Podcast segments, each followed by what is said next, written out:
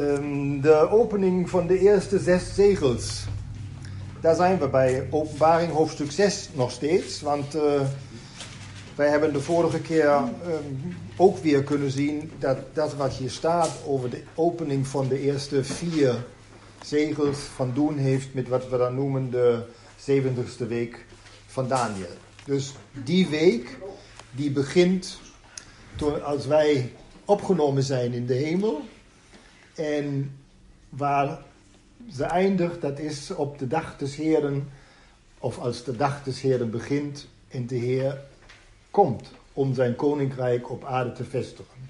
Want tenslotte, het boek Openbaring gaat over de openbaring van Jezus Christus. En waar zo net nog gezegd wordt dat hem gegeven is alle macht in hemel en op aarde. En hij daar, wat de macht op aarde betreft, nu nog geen gebruik van maakt. Dan zou dat straks, als wij opgenomen zijn, beginnen. Want als hij zijn koninkrijk op aarde zou openbaren, dan zijn we in die tijd die we nu bespreken. Want hij begint vanzelfsprekend in Jeruzalem, in Judea, bij het Joodse volk. En zet dat voort. En dan niet met genade, maar met geweld, met macht die hij uitoefent. En zet dat voort. Ja, totdat alle volkeren der aarde zich aan hem hebben onderworpen. Dat zal zeker gebeuren, zoals het in Psalm 2, en dat was het ja wat jij min of meer citeerde. Um, eis van mij en ik zal u geven de heidenen en de volkeren. En hij zal ze hoeden met een ijzeren scepter. En dat zijn de dingen die al in het Oude Testament voorzegd zijn. En die in de, denk ik, niet al te lange tijd die we nog daarop moeten wachten, dan ook in vervulling zullen gaan. Dus we zijn in Openbaring hoofdstuk 6, waar ik uh, vanavond begin met het openen van het vijfde zegel.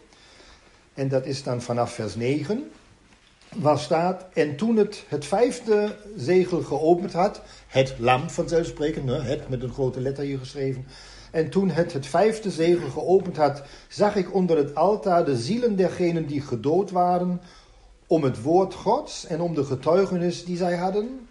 En zij riepen met grote stem, zeggende: Hoe lang, o heilige en waarachtige heerser, oordeelt en wreekt gij ons bloed niet van degenen die op de aarde wonen? En aan een ieder, of iegelijk, werden lange witte klederen gegeven en hun werd gezegd dat zij nog een kleine tijd rusten zouden, totdat ook hun mededienstknechten en hun broeders zouden vervuld en hun broeders zouden vervuld zijn die gedood zouden worden, gelijk als zij. Tot zover vooreerst. Want nogmaals, de vorige keer had ik al gezegd, we nemen de eerste vier zegelen. Dat is de tijd van de zeventigste week van Daniel. De zesde zegel spreekt over dat die tijd afgelopen is en over de dag des Heren die dan begint, omdat dan zon en maan verduisterd zouden worden, de maan haar schijnsel niet meer geeft en de grote dag des Heren begint, tegelijkertijd met zijn wederkomst, waar zijn, komst, waar zijn voeten zullen staan op de olijfberg. En de vijfde zegel heb ik in dit verband nog niet genoemd, is ook iets bijzonders, want het eerste is dat die stem van die vier dieren hier niet meer klinkt. Die vier dieren die dan elke keer gezegd hebben: Kom en zie, ik laat je wat zien, Johannes. Dat is hier niet meer zo. Het gaat ook niet meer om bepaalde gebeurtenissen die in die 70ste week achtereenvolgend gebeuren. Maar er werd nu een, ik noem het maar een momentopname of een korte inkijk gegeven op de tijd na die gebeurtenissen. Als die 70ste week dus voorbij is. En men dan ziet die zielen. En daar staat, daar staat ja dan. En toen het vijfde zegel geopend had, zag ik onder het altaar, dus Johannes ziet dat dan, onder het altaar, de zielen dergenen die gedood waren om het woord Gods en om de getuigenis die zij hadden. Zielen zijn mensen. Een ziel is een mens. Um, wij hebben dat ik zeg dat nog maar met nadruk, omdat er zo vaak van psychologen iets gezegd wordt over een onsterfelijke ziel. Maar wij weten, en ik heb ook een vraag gekregen, uh, hoe zit dat eigenlijk met geest, ziel en lichaam? En dan had ik daarop gewezen, God heeft uit het stof der aarde Adam geformeerd. Een lichaam gemaakt. En hij heeft ehm, zijn adem in de neusgaten van Adam geblazen. En dan staat daar, en zo werd de mens, dit lichaam, een levende ziel. Dus de mens is in principe een levende ziel. Kan de ziel sterven? Volgens de psychologen niet, maar volgens de Bijbel wel. Want de Bijbel zegt, de ziel die zondigt zal sterven. En vanzelfsprekend, die zielen hier, die zijn natuurlijk gedood en daarmee ook gestorven. Want de mens is nu eenmaal sterfelijk. Behalve als hij wederom geboren is, dan wordt hij onsterfelijk. Dan krijgt hij namelijk eeuwig leven. Wedergeboren zijn deze gelovigen wel. Maar de gemeente in de tijd in welke wij leven, die in de opgestaande Heer Jezus Christus geloven en eerstelingen, mede-eerstgeborenen zijn, hebben een hemelse positie, omdat de Heer zich nu een volk verzamelt voor zijn naam uit de heidenen. Dat is de gemeente. En als de gemeente voltooid is, zeg maar als dat werk af is, dan zou de Heer ons opnemen en dan zou hij zich weer met de wereld en met de aarde bemoeien, beginnende bij Israël, bij Jeruzalem. En iedereen die daar tot geloof komt, die heeft het recht op eeuwig leven, net zoals de oud-testamentische gelovigen dat hebben. Maar geen hemelse positie, maar wel een aardse positie. En hier blijkbaar zijn in, zijn in de 70ste week van Daniel, in die tweede week dan ook. Mensen die in die 70ste week tot geloof gekomen zijn, op grond van de prediking van twee getuigen, daar moeten we het dan later nog over hebben in latere hoofdstukken van dit boek Openbaring, dat mensen na de opname zich ook nog bekeren en tot geloof komen. Maar diegenen die dat hier gedaan hebben in die 70ste week, die worden in, zeker in de tweede helft van de week, waar opeens vrede, vrede, geen gevaar voorbij is. En ik denk dat iedereen die de studies tot nu toe gevolgd heeft, dat hij weet waarover ik het nu heb. Drieënhalf jaar vrede, drieënhalf jaar grote verdrukking over het volk Israël. En die mensen die zich niet gebogen of gebuigd, gebogen of is het goed, gebogen hebben voor dat afgodsbeeld dat in de helft van die week opgericht wordt, die werden gedood. En over die zielen hebben we het. En daarom zegt die zielen, dat zijn mensen. En dat kan ik ook nog weer anders redeneren. Uh, Winterswijk, waar wij hier wonen, of Aalten, Winterswijk heeft 30.000 zielen, kan men zeggen, die daar leven. Wordt ook zo in het taalgebruik gezegd. In een stad heeft men 100.000 zielen. Ja, dat is ook zo heeft niks met onsterfelijke dingen van doen. Het zijn gewoon mensen. En die mensen die we hier hebben, daar wordt van gezegd, als dat zegel geopend wordt, dat men ze ziet onder het altaar. En die waren gedood. En waarom waren ze gedood? Om de getuigenis die zij gegeven hebben. Die waren gedood om de offers die zij gebracht hebben. En dat is wat met het altaar van doen heeft. Kijk, als je het leest, dan denk je misschien, oh, daar is een altaar aan tafel. En dan liggen onder die tafel liggen die mensen. Dat is natuurlijk niet zo. Het altaar is een afbeelding of is een uitbeelding van de dienst aan God. Van dat men de Heer de lof en de eer brengt. Dat men getuigenis geeft over wat men gelooft en dat men daar niet van afwijkt. En dat hebben die mensen gedaan die na de opname van de gemeente tot geloof gekomen zijn en die zich niet gebogen hebben voor dat afgodsbeeld dat opgericht wordt. Zijn gedood. Nou ja, in andere schriftplaatsen staat onthoofd. En onthoofden, ik wil je niks zeggen, maar we kennen wel een bevolkingsgroep die dat uh, doet. En die daar zelfs de video bij laten lopen en mensen de keel doorsnijden. En we hebben er de auto nog over die bevolkingsgroep gaat. En dat zou ook in de toekomst zo gebeuren. Met degenen die niet bereid zijn te knielen, te knielen voor dat afgodsbeeld. Dat trouwens in Jeruzalem als eerst opgericht wordt, maar daarna zeker ook in de hele wereld, in alle volkeren, in alle hoofdsteden, want dat zou de macht grijpen. En dat is wat dan met Babel ook van doen heeft, maar we zijn ja nu nog bij Jeruzalem. Bij daar waar de Heer het eerst begint. En daar ziet Johannes wat met de gelovigen die daar tot geloof gekomen zijn gebeurd is. En die zijn om de getuigenis die zij gegeven hebben, zijn zij onthoofd en zijn gedood. Het zijn dus Met een ander woord, martelaren. Martelaren die gewoon daarom ehm, het leven moesten laten. En dat is natuurlijk, nogmaals, gelovigen na de opname en in de zeventigste week van Daniel. Ehm, die riepen dan ook in vers 10 met grote stem, zeggende: Hoe lang, o heilige en waarachtige heerser, oordeelt en wreekt gij ons bloed niet van degenen die op de aarde wonen? Dus nogmaals, ondanks de verdrukking hadden zij de Heer, de Heer Jezus Christus, als hun heiland en heerser aangenomen, zijn daarbij gebleven en zeggen nu nadat ze gedood zijn, dat ziet dan Johannes zo, um, waarom oordeelt en wreekt gij dat niet? Ze roepen dus om wraak. Dat zeg ik daarom omdat het nog een keer een indicatie is dat het niet over de gemeente gaat.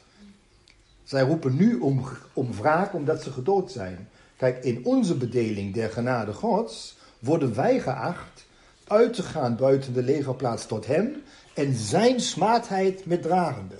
Wij worden geacht in genade te leven en dat wat ons overkomt, daar oordelen wij niet over en daar wreekt ook niemand nu. Denk maar aan Stefanus, toen ze Stefanus gekruisigd hebben, uh, gestenigd hebben. Niet gekruisigd, gestenigd hebben. Daar heeft Stefanus nog geroepen, Heer, zie het hun niet aan. Vergeef het hun wat ze gedaan hebben. Dat is wat kenmerkend is voor onze bedeling der genade. Maar dat is straks in verband met de openbaring van het koninkrijk van Christus op aarde, beginnende nogmaals, beginnende bij Jeruzalem, helemaal anders. Want daar zijn de schriftplaatsen ook uit het Oude Testament die, die dan zeggen, niet meer door mijn geest, maar door geweld, door macht en door wraak zou hij zijn koninkrijk vestigen als men zich niet wil onderwerpen. En die dood, gedode mensen hier, die uh, vragen ook, uh, hoe lang duurt het nog totdat hij nu wraak uitoefent? Totdat je dat oordeelt wat ze ons hier nu aangedaan hebben. En het antwoord komt, het antwoord komt in vers 11. Want daar staat in vers 11. Aan een iegelijk werden lange witte klederen gegeven. En hun werd gezegd dat zij nog een kleine tijd rusten zouden. Dus dan zegt het antwoord komt nu. Die zeggen, waarom wreekt gij niet? En dan zegt de Heer, uh, wacht maar nog eventjes. Je krijgt in ieder geval al een wit kleed. Het gerechtvaardigd, dat is de uitdrukking van rechtvaardiging, laat ik ook zo even zien. Um, daar werden witte lange klederen gegeven en er werd gezegd dat ze nog een kleine tijd rusten zouden, totdat ook hun mededienstknechten en hun broeders zouden vervuld zijn, die gedood zouden worden, gelijk als zij. Dus er zijn blijkbaar nog anderen die ook gedood zouden worden. En daarom heb ik zo met nadruk gezegd, wij vinden hier in de eerste vier zegelen de tijd van de zeventigste week van Daniel. Die eindigt, die eindigt met het begin van de dag des Heren, waar natuurlijk dat evangelie ook nog verder gepredikt wordt en ook nog mensen tot geloof komen en ook nog als martelaren gedood worden. Want nogmaals, niet alleen in Jeruzalem zal straks dan zo'n afgodsbeeld staan, de hele wereld wordt door de islam, dus ik krijg het maar duidelijk, wordt door de tegenstanders gewoon beheerst. En die, die gaan ook diegenen die zich bekeren en die de Heer trouw willen zijn, die gaan ze doden. En die sterven ook als martelaren. En die, of daarop moeten die in de 70ste week van Daniel gedood zijn, moeten die nog wachten. De uh, openbaring 20 eventjes. Openbaring 20 vers 4, want daar hadden we in vers 9 al een verwijzing in onze Bijbel. In openbaring 20 vers 4 wordt dat bevestigd, wat ik nu zeg. Want daar gaat het inderdaad daarom dat de duivel aan het einde van de grote verdrukking over alle volkeren, en nogmaals voor de goede orde, de grote verdrukking over het Joodse volk duurt 3,5 jaar, zijnde de tweede helft van de 70ste week van Daniel.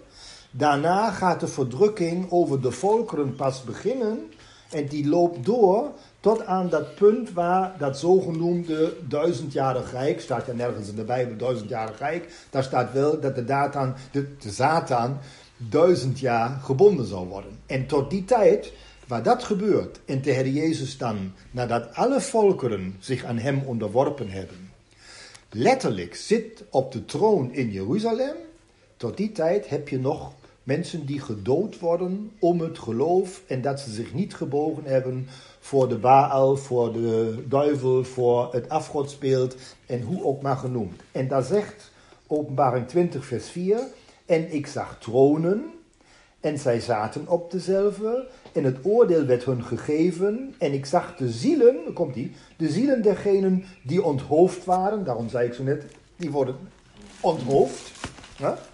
Een bekend beeld.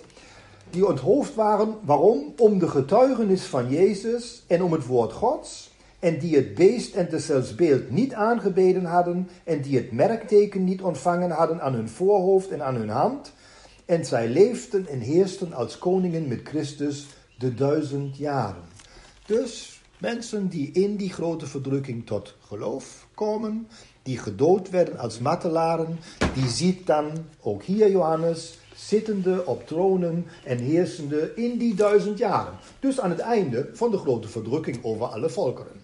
En dan gebeurt dus hetzelfde, wat ook met de martelaren, met de gelovigen in de 70ste week gebeurt, wat we in openbaring 6, vers 17 was het toch, uh, nee niet vers 17, vers 10, 19 en 11 gelezen hebben.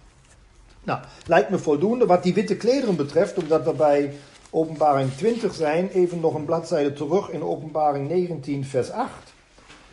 Alleen maar dit vers om aan te duiden wat het inhoudt met witte klederen bekleed te worden. Daar staat, en haar is gegeven dat zij bekleed worden met rein en blinkend fijn lijnwaad, want dit fijn lijnwaad zijn de rechtvaardigmaking der heiligen. Dus niet dat je denkt dat het allemaal letterlijk zo moet zijn. Ja, mag misschien, maar het heeft een, het, beeld, het drukt iets uit, namelijk de rechtvaardigmaking van, van de heiligen. Um, nogmaals, wat wij nu doorhebben is de zielen uit openbaring hoofdstuk 6, die martelaren, die werden gedood tijdens de grote verdrukking in de 70ste week van Daniel. En dat is dus in principe een bijzonder tijdstip. En als die verdrukking afgelopen is, dan verschijnt de Heer. Dan begint nogmaals de dag des Heeren. En dan gaat gewoon die verdrukking over de volkeren der wereld, der aarde verder. Dat die dan nog 33 jaar zou lopen, komen we misschien later nog maar op terug. Maar ik had al, was het zondag, vorige week zondag, of was het vorige week hier, op gewezen. Als je ziet wat de, het koningschap van David betreft, dan was David zeven jaar lang koning over Juda, niet over alle stammen. En in het geheel was hij 40 jaar koning. En 33 jaar was hij dus koning over alle stammen. Daar heb je die combinatie van 7 plus 33. Maar er zijn nog veel meer aanwijzingen waar ik later nog een keer op terugkom. Dus. Dan komen we naar dit ik noem het maar intermezzo, wat Johannes ziet, eventjes over wat is met de gedoden gebeurd. Komen wij dan naar de zesde zegel in openbaring 6 vers 12. Waar dan weer staat, en ik zag, dus Johannes, ik zag toen het, het lam, het zesde zegel geopend had. En ziet, er werd een grote aardbeving en de zon werd zwart als een haren zak. En de maan werd als bloed en de sterren des hemels vielen op de aarde gelijk een vijgenboom zijn onrijpe vijgen afwerpt als hij van een grote wind geschud wordt. Die woorden moeten ons bekend voorkomen als we de Bijbel gelezen hebben tot openbaring aan toe. Want dat wat hier gebeurt, de aankondiging van het begin van de dag des Heren, wordt in het Oude Testament uh, in de profetieën al meerdere keren genoemd. Een aantal keren heb ik in mijn Bijbel hierbij geschreven. Joel 2 hebben we al een keer gehad. Zoeken we nog maar even op, Joel hoofdstuk 2. Want nogmaals, de woorden zijn, ik zag, uh, er werd een grote aardbeving, de zon werd zwart en haren, als een haren zak, de, man, de maan werd als bloed en de sterren des hemels vielen op de aarde, gelijk als een vijgenboom die onrijpe vruchten afwerpt. En in Joel hoofdstuk 2, dat is dan even zoeken. Na Daniel komt Hosea en na Hosea komt Joel. En in Joel hoofdstuk 2, nou ja, misschien neem ik hoofdstuk 1, vers 15 ook al bij. Ach, die dag, ach, die dag, want van hoofdstuk 1 bedoel ik. Ach, die dag, de dag des Heren is nabij en zal als een verwoesting komen van de Almachtige. Staat in Joel 1, vers 15. En dan Joel 2. De vertalers hebben in de Statenvertaling bovenop gezet: De dag des Heren komt. Daar staat in Joel 2, vers 1. Moet ik nog wel even.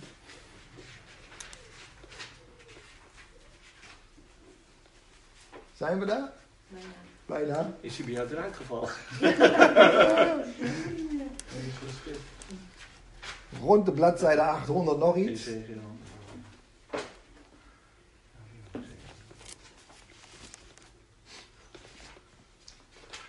Daar had ik hoofdstuk 1, vers 15 gelezen. En in hoofdstuk 2 van Joel 2 staat in vers 1. Blaas de bazuin te Sion en roept luider op de berg mijn heiligheid. Laat alle inwoners des lands beroerd zijn, want de dag des Heren komt, want hij is nabij. En de dag van duist, een dag van duisternis en donkerheid, een dag van wolken en dikke duisterheid, als de dageraad uitgespreid wordt over de bergen en een groot en machtig volk desgelijks van ouds niet geweest is en na hetzelfde niet meer zijn zal, of zal zijn tot in de jaren van vele geslachten. Het gaat maar alleen maar om de aankondiging van die dag van dikke duisternis met donkere wolken. En dan blader ik om naar 2 vers 30, waar dan staat... En ik zal wonderteken geven in de hemel en op de aarde, bloed en vuur en rookpilaren. De zon zal veranderd worden in duisternis en de maan in bloed, eer dat die grote en vreselijke dag des Heren komt. En het zal geschieden, al wie de naam des Heren zal aanroepen, zal behouden worden, want op de berg Sions en te Jeruzalem zal ontkoming zijn, gelijk als de Heere gezegd heeft, en dat bij de overgeblevenen die de Heere zal roepen. Die de Heere roept en leidt ze uit, uit de grote verdrukking over Israël, want Jeruzalem zal ontkoming zijn. En als de Heer verschijnt, begint de dag des Heren. En de dag is niet één dag, is ook niet de zondag, maar daar hebben we het ja vaak over gehad. Dat is het oordeel dat de Heer brengt over de volkeren. Oordeelsdag, maar dat is niet een dag. Dat gaat zelfs in die tijd, als de Heer komt, 33 jaar door. En dan hebben we nog in Joel 3, vers 15 tot 17, waar staat: De zon en de maan zijn zwart geworden en de sterren hebben er glans ingetrokken. Dan weten we meteen wat dat is. Als de sterren van de hemel vallen, ze schijnen niet meer, het wordt donker. Dat is wat de betekenis is, de sterren vallen van de hemel. Ze geven haar schijnsel niet meer, zoals hier staat. De zon en de maan zijn zwart geworden en de sterren hebben haar glans ingetrokken. En de Heere zal uit Sion brullen en uit Jeruzalem zijn stem geven, dat hemel en aarde beven zullen. Aardbeving dus. Maar de, maar Heere zal de toevlucht zijn volks en de sterkte der kinderen Israël zijn. Dus, nogmaals, verwijzing naar de tweede helft van de 70ste week van Daniel. Grote verdrukking over dat volk Israël. Maar iedereen die de naam des Heeren aanroept, zal zalig worden. De Heer zal de stem horen, zal ze uitroepen, uitleiden. Maar die dag die dan komt, waar de Heer verschijnt en zijn voeten zal zetten op de olijfberg, daar begint die dag des Heeren, gaat gepaard, gaat parallel en gelijk met aardbeving, donkerheid, dikke wolken, dikke duisternis. En dan staat hier in vers 17 nog, en gij zult weten dat ik de Heere uw God ben, wonende op Sion, de berg mijner heiligheid, en Jeruzalem zal een heiligheid zijn, en vreemden zullen niet meer door haar doorgaan. Dus de Heer zorgt wel daarvoor dat het dan afgelopen is met de verdrukking. En wat ik wel nog daarbij moet zeggen, wat jullie denk ik ook allemaal weten, op het moment waar de Heer komt, zal Jeruzalem ook volledig verwoest worden. Maar het wordt dan ook weer opgebouwd. Hebben we het later nog over, dan heb ik Jesaja hoofdstuk 13. Dat is een paar bladzijden terug.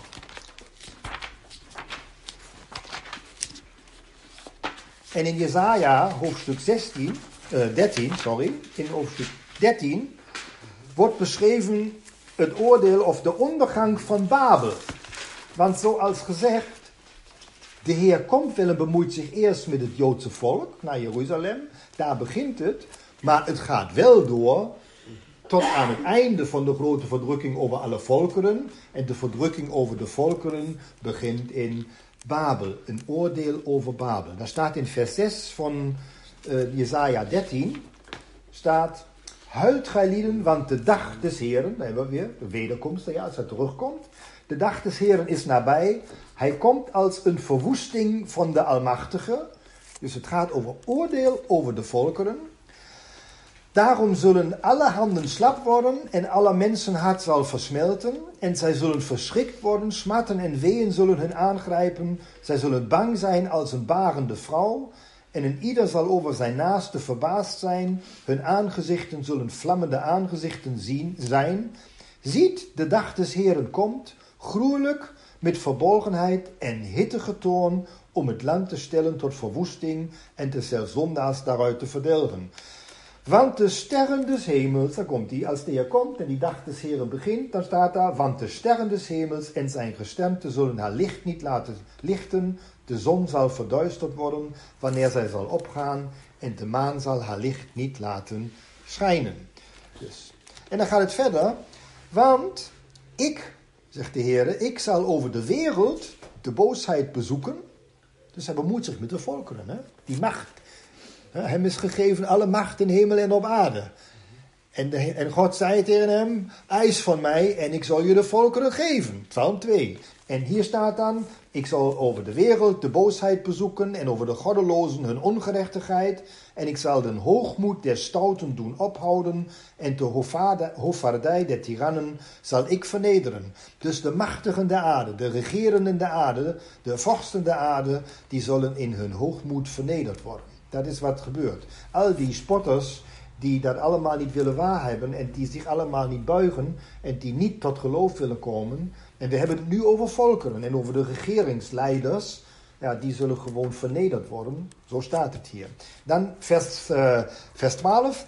En ik, ik zal maken dat een man dierbaarder zal zijn dan dicht goud en een mens dan fijn goud van Ophir. Nou ja, vreemd als men het leest. Maar het betekent niets anders als dat de mensen kostbaar worden, maar er zijn niet meer zoveel.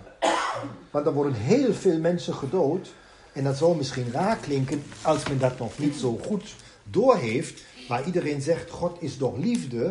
Dan zeg ik altijd erbij, ja, God heeft alle mensen lief en wil dat alle mensen zich bekeren. Maar hij is ook rechter.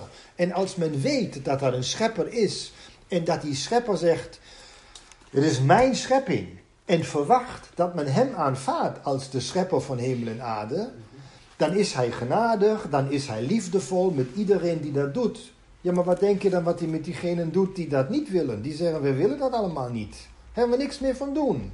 Ja, daar kan je niet op rekenen dat de Heer dan zegt, oh ja, dan laat het maar goed zijn. Dat is namelijk niet zo. Want de mens is nou eenmaal sterfelijk. Dat was ook van begin zo, dat de mens zondig is. En dat hij een misser is. En God heeft dat van begin aan gepland in zijn heilsplan. Dat hij zegt, ik geef leven. En ik geef dat leven aan een ieder die gelooft. En dat is in vervulling gegaan in de, het eeuwige leven, in de opstanding van Christus. En dat gaat ook in vervulling voor degenen die voor of in het Oude Testament, voordat het Nieuwe Testament begon, het Nieuwe Verbond begon, tot geloof gekomen zijn. Ook aan hun is leven beloofd, alleen wachten ze nog daarop. Zover zijn we nog niet, maar dat komt dan ook nog aan het einde van het boek Openbaring weer ter sprake. Maar hier moet duidelijk zijn, de Heer oordeelt en hij oordeelt met aardbeving. Want, vers 13, daarom zal ik in de hemel, daarom zal ik de hemel beroeren en de aarde zal bewogen worden. Kijk, als de Heer de hemel beroert, dan gaat automatisch de aarde schudden. Dan komt er een aardbeving. Dan zal de aarde bewogen worden van haar plaats vanwege de verbolgenheid des Heren de Heerscharen en vanwege de dag zijns hittigen toorns. Dus die aardbeving is hetzelfde als de krachten des hemels zullen bewogen worden en de aarde zal bewogen worden. De hittige toorn, die kennen wij uit openbaring. Als openbaring hoofdstuk 6 eindigt, dan komt die vreselijke dag des torens daar ter sprake. En nu ben ik met deze woorden hier, ben ik eigenlijk ook aan het einde van de 70ste week, want als dat gebeurt, begint de dag des Heren en de 70ste week is voorbij en dan is Babel nog niet verwoest. Aan het einde van de 70ste week wordt Jeruzalem wel verwoest, maar hier gaat het uitdrukkelijk om Babel. En dat komt aan de beurt nadat de Heer zich met het Joodse volk in die 70ste week bemoeid heeft. Gaan we nog even naar Jesaja 24, een paar bladzijden verder. En wat ik eigenlijk wil doen is, ik wil jullie laten zien, als openbaring spreekt over die dag bij het zesde zegel met verduistering van zon en maan en de sterren schijnen niet, dat dat in het Oude Testament op vele plaatsen aangekondigd is, met name die, die dag des Heren. En in uh, Jesaja 24 staat bovenop profetie over de verwoesting van het Joodse land, Jesaja 24. En dan staat in vers 21 van Jesaja 24, ik lees maar vanaf vers 19. De aarde zal ganselijk verbroken worden, de aarde zal ganselijk vaneengescheurd worden, de aarde zal ganselijk bewogen worden, aardbeving. De aarde zal, eh, en het zal geschieden te dien dagen dat de Heer de bezoeking doen zal over de heerscharen dus hogen in de hoogte, de heerscharen dus hogen in de hoogte, dat is uh, de machthebber deze wereld, die al bij de opname van de gemeente vanuit de hemel op de aarde geworpen is. Daar komen we bij openbaring 12 nog een beetje nauwkeuriger aan toe. Maar de duivel die nu nog in de hemel zit, wordt met zijn heerlegers, met zijn volgelingen, werd hij uit de hemel geworpen op de aarde, vertoont zich hier als de antichrist. En is dan ook degene die de machthebber deze wereld, de letterlijke machthebber die komt, um, die de macht hem geeft. Maar die duivel zelfs, met zijn personeel, die wordt nedergeworpen, net en vernietigd.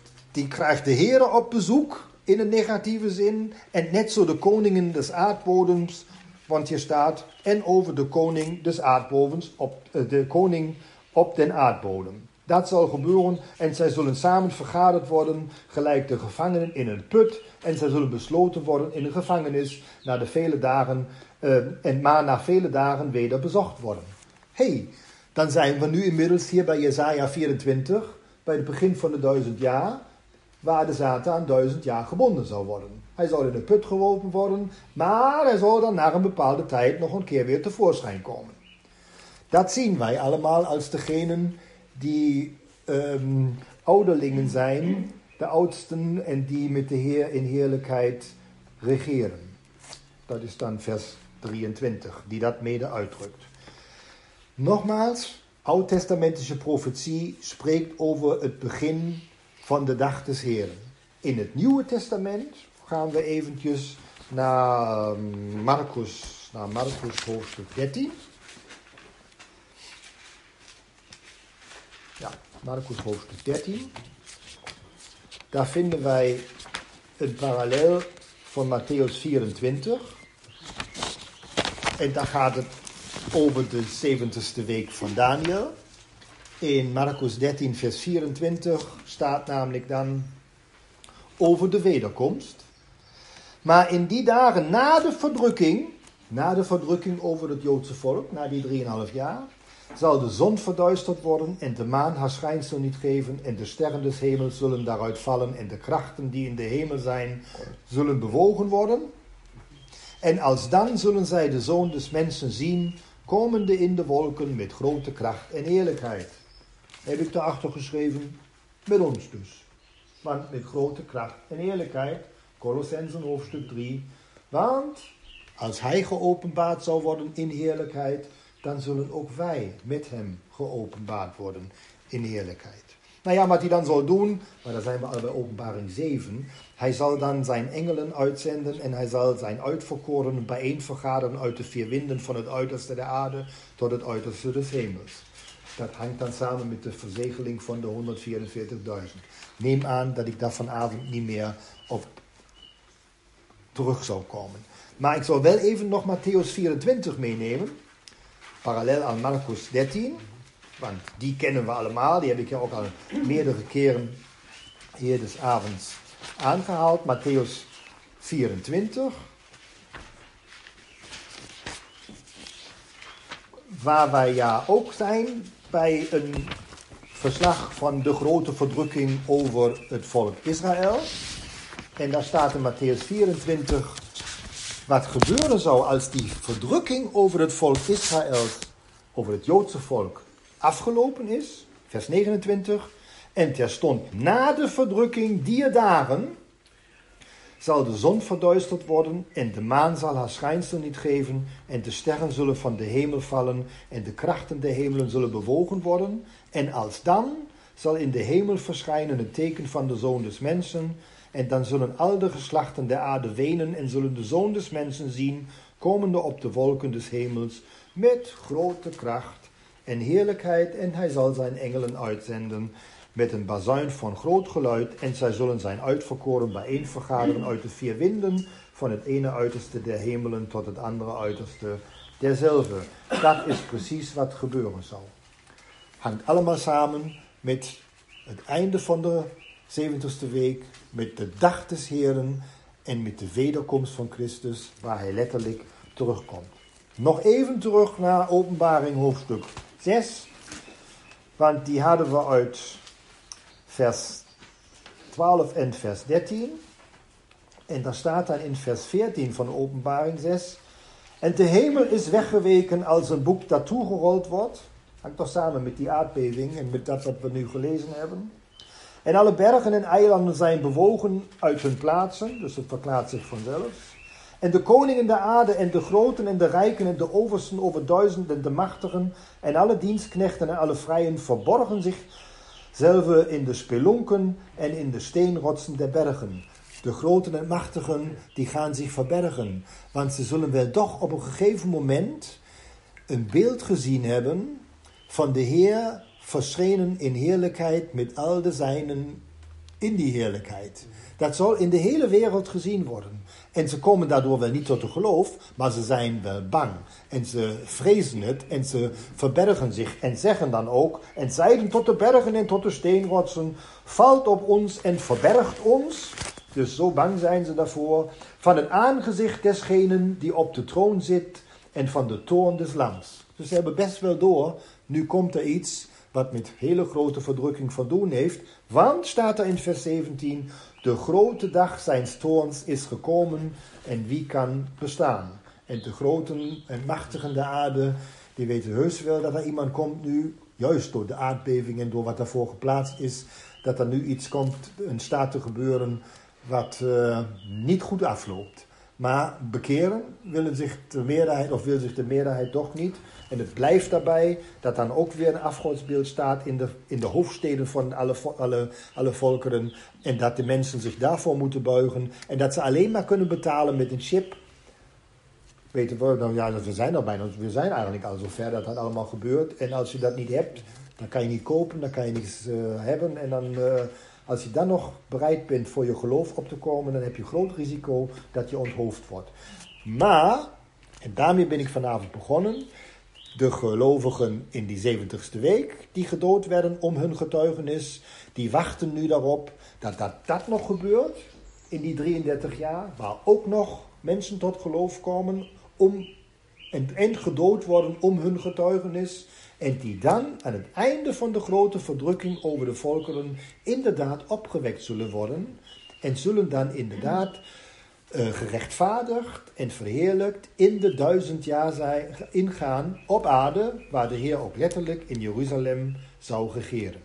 Nou, de volgende hoofdstukken spreken daar nog over, beginnende in hoofdstuk 7 met de verzegeling en bijeenvergadering van de 144.000 uit geheel Israël, uit alle twaalf stammen van Israël. Maar daar kom ik dan de volgende week.